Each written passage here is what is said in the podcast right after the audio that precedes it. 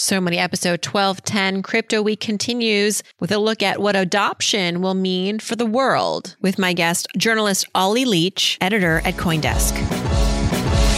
You're listening to So Money with award winning money guru Farnoosh Torabi. Each day, get a 30 minute dose of financial inspiration from the world's top business minds, authors, influencers, and from Farnoosh herself. Looking for ways to save on gas or double your double coupons?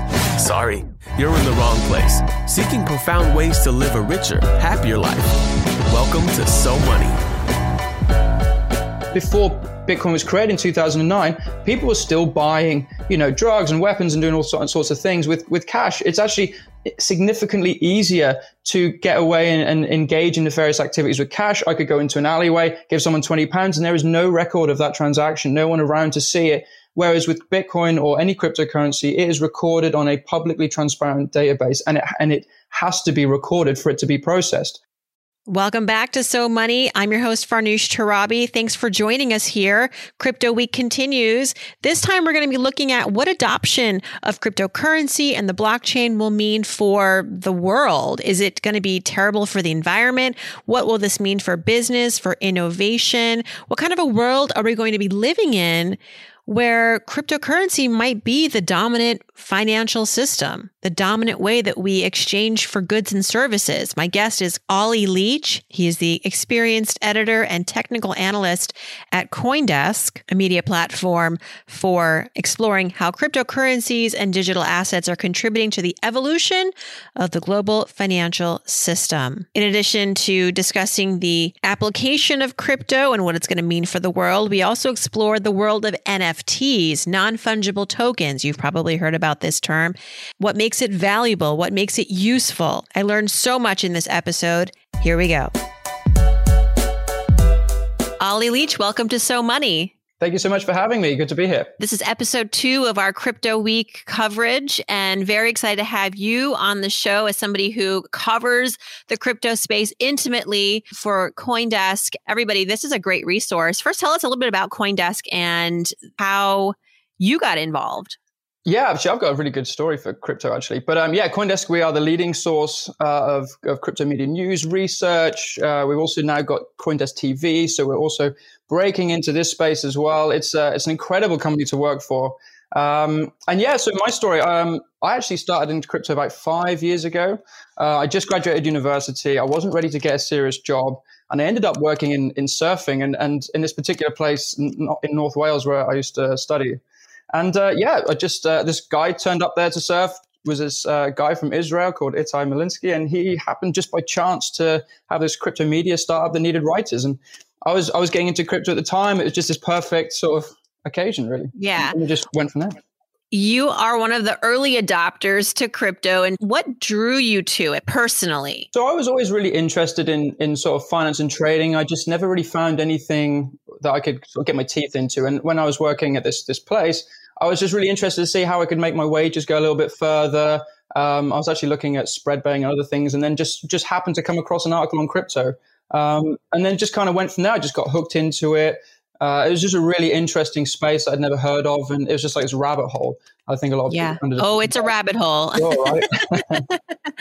so on this particular episode, we're going to dive into more about the the impact that crypto may or may not have on our lives going forward. I'm really curious about you know the application of crypto cryptocurrency and, and blockchain what is holding it back perhaps from becoming more widely adopted.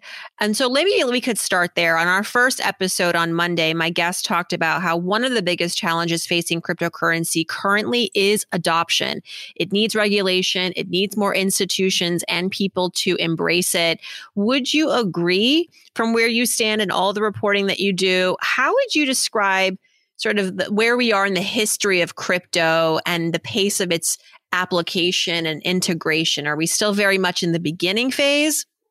Uh, yeah, no, it's a great question. I think uh, we're definitely seeing a huge influx of institutional investment this year alone. I mean, crypto's come a huge way in the last couple of years, but really 2021, you know, we're seeing uh, major financial institutions like Goldman Sachs opening its own crypto desk, Morgan Stanley, JP Morgan. You know, these these companies are very pessimistic about uh, Bitcoin right. now offering these sort of funds and things like that. Companies like Tesla, MicroStrategy holding Bitcoin uh, on the balance sheets. You know, a lot of institutional adoption.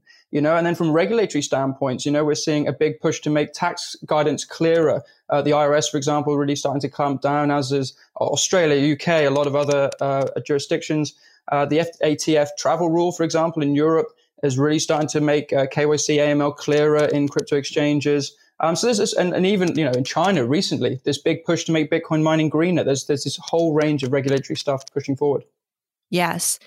Uh, you're in the UK, and I'm just curious what is, uh, and you know, maybe comparatively, what is the level of hype in in the UK around this, and the maybe a level of adoption? Just curious to know if is it all just happening in the US or no, not at all. I mean, there's a huge and yeah, for sure, it's a very vibrant and and growing um, community in London, and and there are just events literally every day now um, especially before COVID. You know, people, it's just getting bigger and bigger. A lot of traditional financial people uh, in that sort of London area now starting to get involved, which is great. A lot of people just getting into events that have really no background in it, are just interested in finding out more. It's, and it's a really open space. I think that's what's so attractive about the industry is it's, it's very nascent, it's very new, and it's accessible to people. Mm-hmm. Um, and yeah, it's, it's, it's actually growing very, very quickly.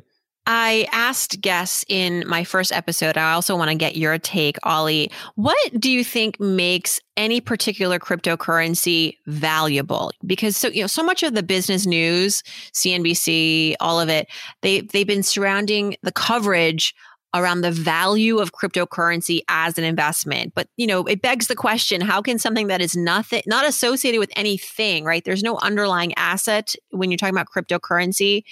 How can that have value? Is it valuable purely because it is limited in its quantity? Is it just a supply demand situation?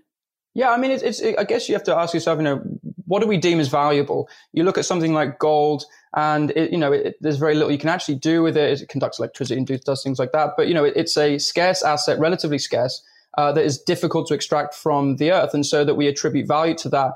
Bitcoin has this, uh, and other cryptocurrencies by design have a fixed supply. With Bitcoin, for example, 21 million coins. You cannot counterfeit or duplicate coins. So, uh, whereas gold, you know, we see a circulation of fake bars in the market quite a lot, and there's a problem with that. So, um, from a price perspective, obviously, supply and demand play a huge role in that. And like we said, supply is fixed. The demand for a lot of cryptocurrencies, there is an argument, you know, a lot of it is speculative. There's a hope that it will just rise in value because that's what mm-hmm. they do.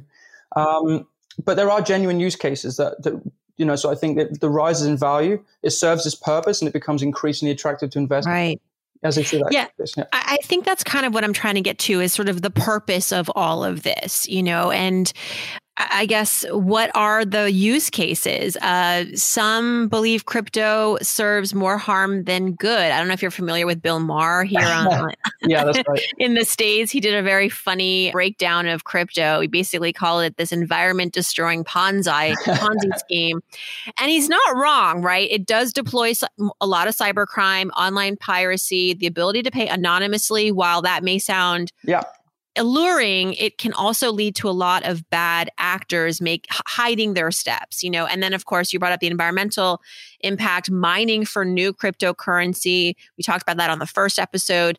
That consumes masses uh, massive amounts of energy. So what is the use case for crypto that is good? Okay, so yeah, before we get into energy stuff then. So it's let's look at Bitcoin. It's the world's first uh, decentralized cryptocurrency. It's censorship resistant. It's instant transactions. It doesn't require an intermediary service to, to operate.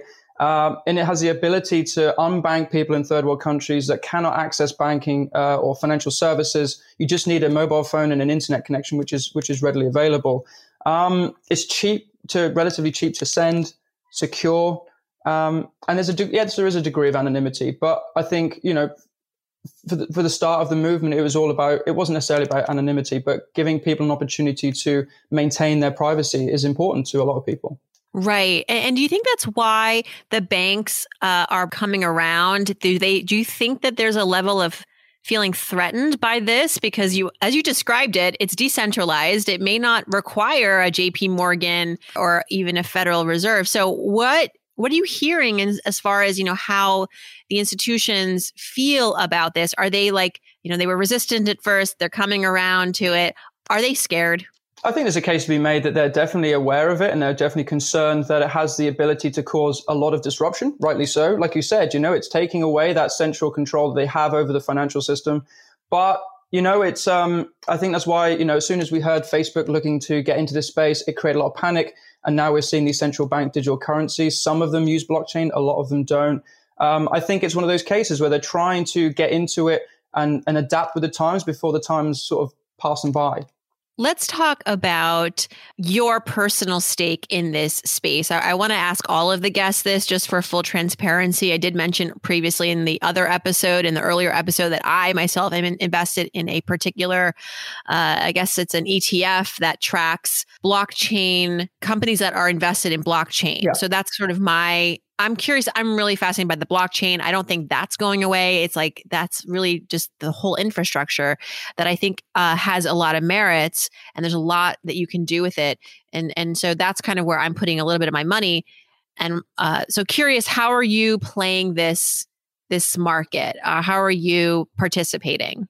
Yeah, so um, I, I predominantly you know aim for for more established tokens and things like that. I, I don't really invest in, in traditional products. Uh, I'm, I come from a, a, you know raw crypto background, if you like, and and so from my experience, and this has just been buying tokens from exchanges. Um, just a simple simple strategy of buy, hold, and sell. Really, um, like I said, more more established coins. Uh, t- typically, sort of like your top ten, top fifteen. I haven't really got the guts or the, the nerves to sort of go into these brand new projects. I mean, there's there's a lot of money to be made in, in some of them, um, but yeah, I, I like to try and take the the guesswork out of some of it. Well, thanks for you know being so transparent and also reminding us that you can be in this space with a more long term approach, this sort of buy and hold Absolutely. mentality, which I think we forget because so much of the news, the headlines is um, focusing on the frenzy and the trading aspect of this. Does that annoy you? Yeah, absolutely. I mean, in my experience, like I, I find overtrading is one of the worst things you can do, and like, especially the more you trade, the more likely you are to be susceptible to these emotions and getting caught up in this sort of this excitement, this fear, this greed, and and that's uh, you know what a lot of people would attribute their losses to. Certainly, certainly me in my case. Um, so yeah, it's very easy. You know, when you see people like Elon Musk, you know, pumping coins, you want to you want to get in on this, and you see people, you know, paying off their college tuition fees with you know for something invested two three weeks ago. It's yeah. So there's a, there's a lot of attraction to to jumping in without looking into it. But I think you can just hold back on that. You know, really do your do your research, and and this is something that you know any any crypto person should really adv- like advise and recommend. You know, really look into it. Look at the long term goals and and what the team is looking to do and that's that's where you should make your investment decisions. Hmm. Later on this week, we're going to talk more intimately about how to invest in this space if okay. that's something that you want to do. But thank you for that, for that overarching piece of advice. It's so important. I want to talk a little bit about non-fungible tokens or NFTs. I haven't discussed this yet in in the week and I think this is a you're, you're a great person to discuss this with. One use case since we're talking about use cases for Ethereum, which is one kind of crypto, yep. is to buy what are known as non-fungible tokens or NFTs. We've if you're listening, you've probably heard this word, this term flying around. Ollie, can you explain to us what is an NFT and why it is potentially valuable? Sure. Yeah. It's a really interesting space. It's very much just kind of come alive in 2021. So non fungible just means that it cannot be mutually exchanged for another. Um, these are basically just tokens that represent unique digital assets that have these certain traits and characteristics and make them unique from one another. Um, so, you know, you can kind of think of it like a collectible stamp, right? So, um, a stamp it might have uh, some value because of its its age, its its kind of condition, all these things, and you could have two identical stamps, but if one's condition is slightly better, it would impact its value. And so, we take this and we do this in a digital format, and this is and this is kind of what NFTs are. So, this is you know it, we've seen more recently this kind of first wave of NFT adoption. It's like digital artwork. You know, we take something like you know, take something like the Mona Lisa. And when people say, you know, why are NFTs valuable? Well, look at the Mona Lisa, right? You could take a picture of it, you could wrap it around a canvas and have it on your wall, and you would have, you know, arguably just as good uh, a, a, copy as the as the real thing, right? But so why does the Mona Lisa cost over eight hundred million dollars? Well, it's because of the the history, the you know, all of the things that go into making it this this one of a kind item. And so, you know, NFTs before before you had NFTs and, and indeed blockchain, you know, if you created something in a digital format, it was it was impossible to find who the real owner was. You could just take a screenshot, you'd have a JPEG, and that's effectively all you need. Um, so now with blockchain, with NFTs, you can actually create something in a digital format. You can attach a token to that, which has this ident- uni- uh, unique identifiable information. It, you know, it's, it's stored on the blockchain, which is immutable. So you will have this permanent record that is publicly accessible and transparent that proves that you are the owner of this of this this item. And people will say, "Well, I can just copy that." And it's the same argument with the Mona Lisa. You can take a picture of it and hang it. It's just not the same. Right. It's bragging rights. It, ultimately, NFTs just bragging rights. Purely bragging um, rights. Very expensive price for these bragging rights. Some of these NFTs are going for tens of millions. Not all of them, which I think is what makes it this headline, right? Because I think there was a, yeah. a piece of art that went for $69 million. Uh, yeah. Later to find out that a lot of the buyers in this in this market are, I think they're from Dubai and they're just, there's like these holding companies and they just, they, yeah. they're like, they're making a long-term bet that maybe they're going to be able to pay, have this pay off in the future.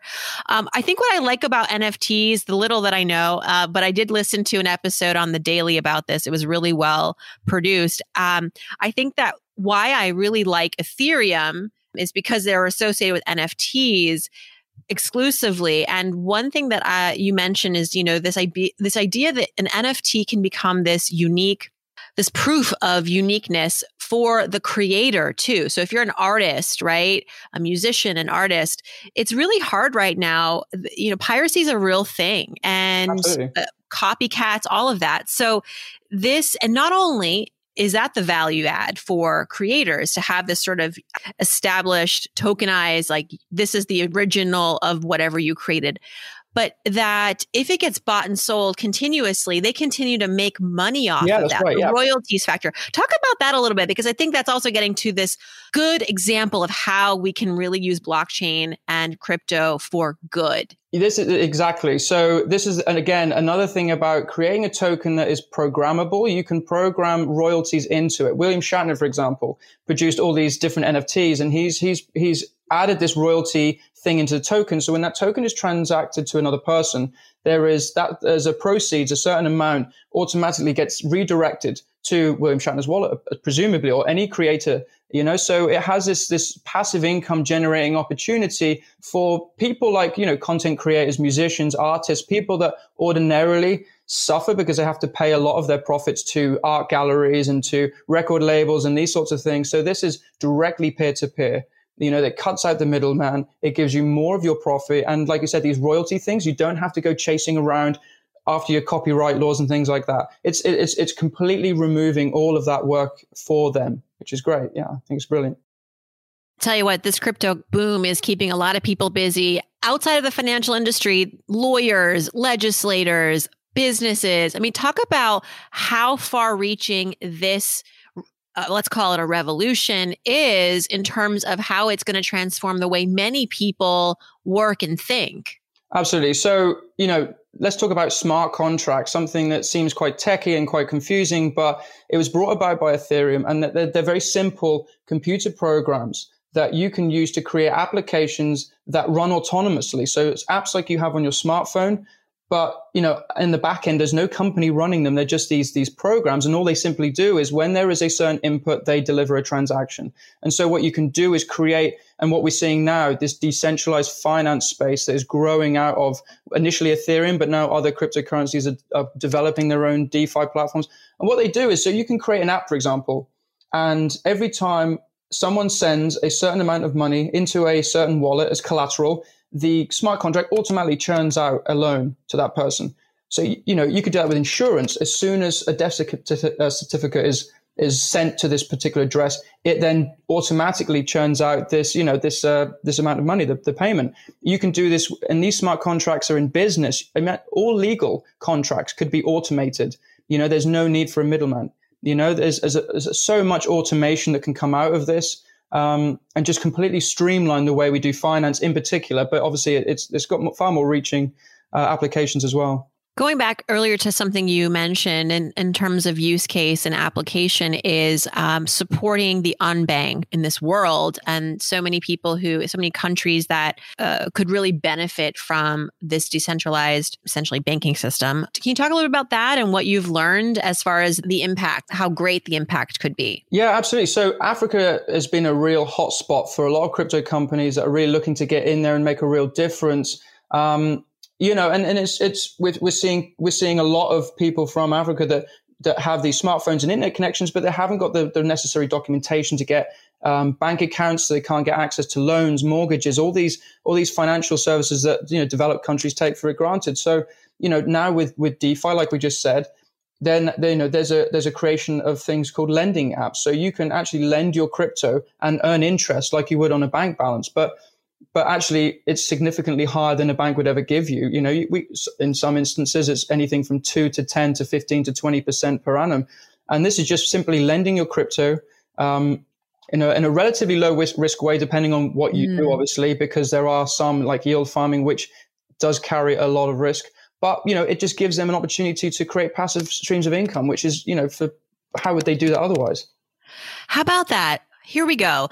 You can use your cryptocurrency as collateral to then create streams of income. You can lend it out. You can become your own, I guess, bank, yeah. your own crypto bank, essentially. And this is a, a lot what people are doing right now you know, DeFi lending is one of the biggest parts of that particular sector. People are uh-huh. really getting into it. I mean, yield farming is a way of kind of like adding gunpowder to that, but obviously it comes with additional uh, risks. Um, but yeah, you, it's it's very easy now. The, like I said, these apps aren't run by any uh, company. It's not harvesting your data. It's just simply an automatic mm-hmm. program mm-hmm. takes your money. Um, your money will then go out to different things, collect an interest, and then a certain amount will be paid back to you. So yeah, definitely worth looking into. I'm learning so much, Ollie. Thank you. This is, this is really important. I think that, you know, this sort of conversation isn't happening enough where we're really hearing uh, how the cryptocurrency market, how it touches upon so much and its potential to transform what we take for granted, what we often um, dismiss. You know, we don't, we forget often about these marginalized uh, populations that don't have access to the very things that we take for granted. You know, being able to walk into a bank to get, you know, take cash out of an ATM, leverage, you know, people who don't have assets, right? People who can't become homeowners. If you can own crypto, that can then maybe become an asset to to borrow against. And and I think that's really, really fascinating. And I can see where there is a need for that. You know, I love I love when people talk about cryptocurrency in an analogous way because it is a bit abstract still, right? Did it take time for you to kind of wrap your head around this, or were you just so smart you kind of got it right away? Because for me, no. I'm still I'm still learning. Oh, not at all. And this is why I, you know, I'm really looking forward to to what what CoinDesk and what we're going to do together with Learn, and we're launching uh, a new platform in the next uh, month or two, and it's it's going to be this one stop shop. So when I first started, I remember. I would look at an article, I'd see a bunch of buzzwords, I'd have to Google those buzzwords, it would take me to another article. It was all very dis- you know, disjointed mm-hmm. stuff we're looking to do like a one-stop shop solution, you know, where it breaks it down, it's accessible to people, it cuts out the noise, it's and it's really exciting. And, and education is is really at the heart of this adoption and how we need to push this industry forward. Because, like you said, you know, there's a lot of misinformation about Bitcoin's energy problem and about Bitcoin and crypto being used for nefarious activities. And it's yeah, can we touch on that? Is that okay? Yes, yeah, let's, please do. Like, okay. so yeah, there's a lot of a lot of news where it's really just capturing the negative stuff, uh, the the amount of energy that it takes to produce a cryptocurrency, to mine that, um, and as, as also like the online piracy, which really confuses me. You know, it's like on the one hand, the blockchain, it, and correct me if I'm wrong, but you know, how can online piracy occur on the blockchain given that it is traceable. Well, this is this is the this is a crazy thing, right? So, right when people say, "Oh, you know, Bitcoin's used for nefarious activities," it's dreadful. It's this. It yes, it is, but but you also have to look at blockchain. Everything on the blockchain is completely transparent. You can go onto a thing called a block explorer and you can see every single transaction that's ever taken place on the Bitcoin blockchain and every other cryptocurrency right back to its initial first block called a Genesis block. And, you know, and, and before Bitcoin was created in 2009, people were still buying, you know, drugs and weapons and doing all sorts of things with, with cash. It's actually significantly easier to get away and, and, engage in nefarious activities with cash. I could go into an alleyway, give someone 20 pounds, and there is no record of that transaction, no one around to see it. Whereas with Bitcoin or any cryptocurrency, it is recorded on a publicly transparent database and it, and it has to be recorded for it to be processed. You know, so this is something that I think people, you know, they're, they're getting drawn into this small picture without really understanding the, the bigger, broader picture.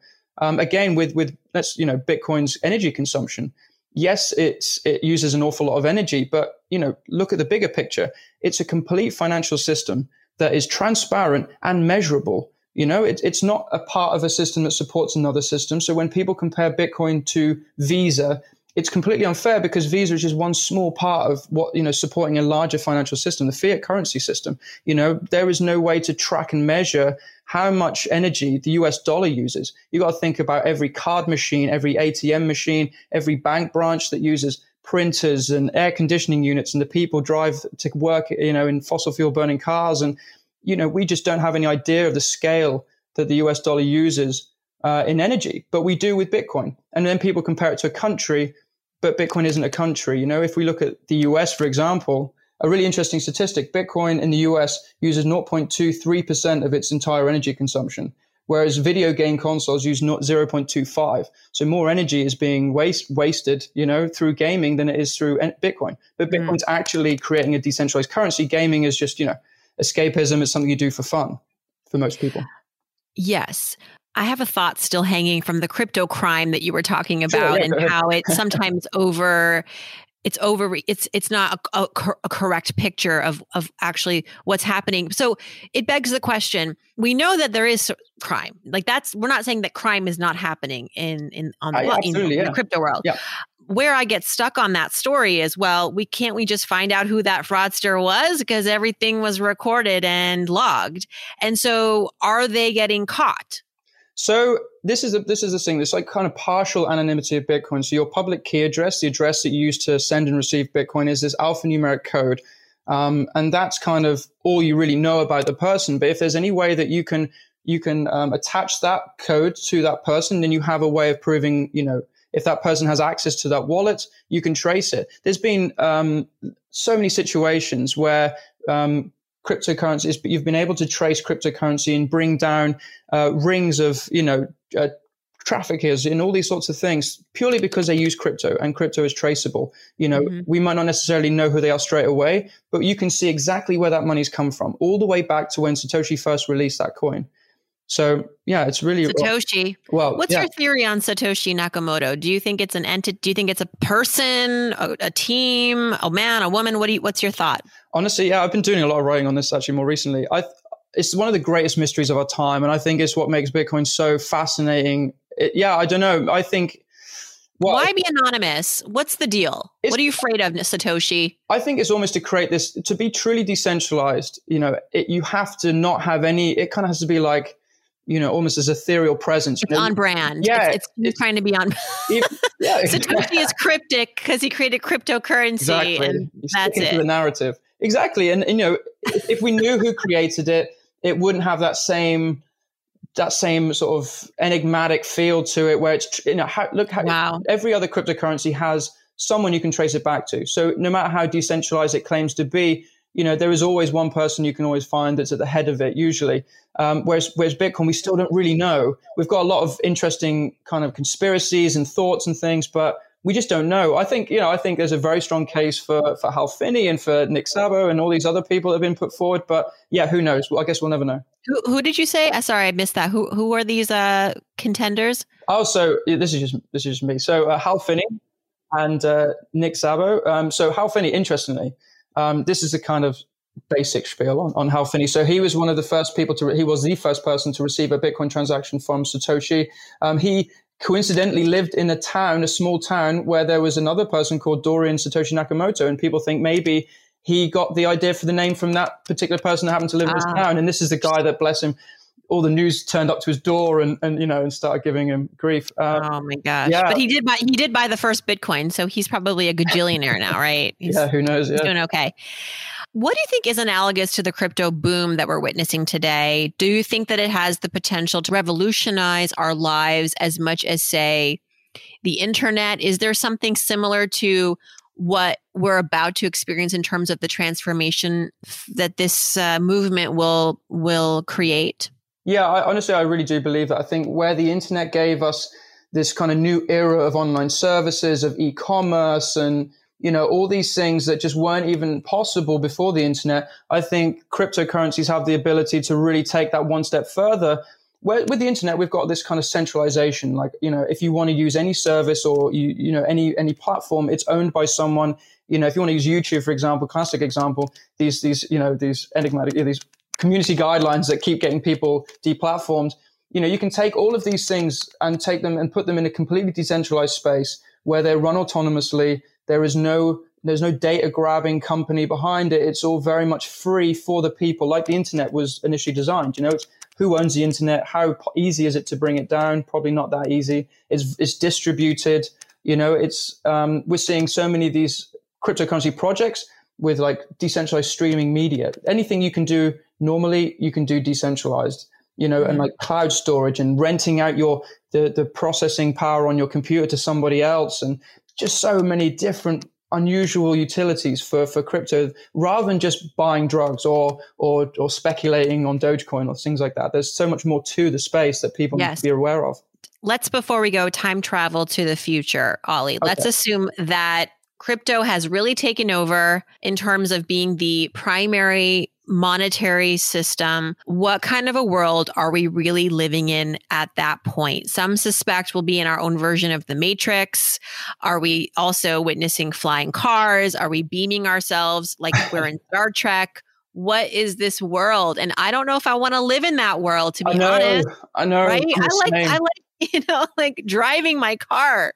I know. I like, I like to re- regress right back to how we were originally. Yeah, absolutely. I mean, I there's there's been a lot of talk of this metaverse. You know, you talk about the Matrix. That's a really interesting space um, where NFTs will really come into their own in this next couple of waves of adoption. Who knows where we go? But that's this idea that you know it's this ginormous collective virtual space where you know you can go and see a live concert in in virtual reality, and then you can go across to a virtual you know, racetrack and watch a race or even participate in a race. And then you can go to some game where you can create a theme park and monetize that structure. And there's just all these different things going on in the same space. And, and it will create this sort of 24 seven augmented reality experience. And I think that's a really interesting, maybe a little bit scary sort of future. Um, but I think a lot of it will be automated. Like mm. I said, hmm. smart contracts have this ability to streamline so many different processes you know, not just, you know, legal business, but finance, everything. And do you think that it will happen in our lifetime? I hope not. really? Yeah, I, I, yeah, I think it's, it's all it's all moving quite quickly, isn't it? Um, Too quickly, you think? You think? Uh, uh, yeah. Yeah, I, I, don't know. For somebody who writes about this, who gets a paycheck from a company that is dedicated to cryptocurrency content, uh, it sounds like you are a little on the fence. No, no. So, so I really fell in love with crypto for its kind of disruptive nature, the way it kind of puts power back in the hands of the individual. It's kind of very philanthropistic, altruistic. I really loved it for that. But I think, you know, the applications, people are always trying to make things more streamlined easier, create more comfort. And I think that's where the danger is. You know, I think it's great that crypto can unbank people. And I think it's fantastic, you know, the, the, the ramifications that it has for, for, you know, creating just giving the, the regular guy an opportunity to make money like nfts you can you can you know a kid playing minecraft doesn't make any money well most of them don't but now you can you can use those kind of crafting skills to make structures in a virtual world that you can monetize so there's just so many cool little things like that that I, I absolutely love but yeah, this this kind of automation, this constant need to keep pushing harder and harder towards this this unobtainable goal. I think yeah, it's a little bit scary. So there's this there's definitely aspects of crypto I don't like, but there's a lot of it I do like. Well, we like you, Ollie Leech. Thank you so much for spending part of your day with us and explaining all these implications and benefits and drawbacks to cryptocurrency. We appreciate you know the balance here. Um, Ollie Leech, experienced editor at, and technical analyst at Coindesk. Everybody check out coindesk.com. Thanks so much. Thanks so much for having me. You can learn more about Ollie's work at coindesk.com. And remember, a third episode today, more on the impact of cryptocurrency, but specifically on how it may be able to narrow the wealth gap and help minority populations get richer. Remember, send me your crypto related questions for our Friday episode of Ask Farnoosh. I look forward to hearing from you. Thanks for tuning in, and I hope your day is so money.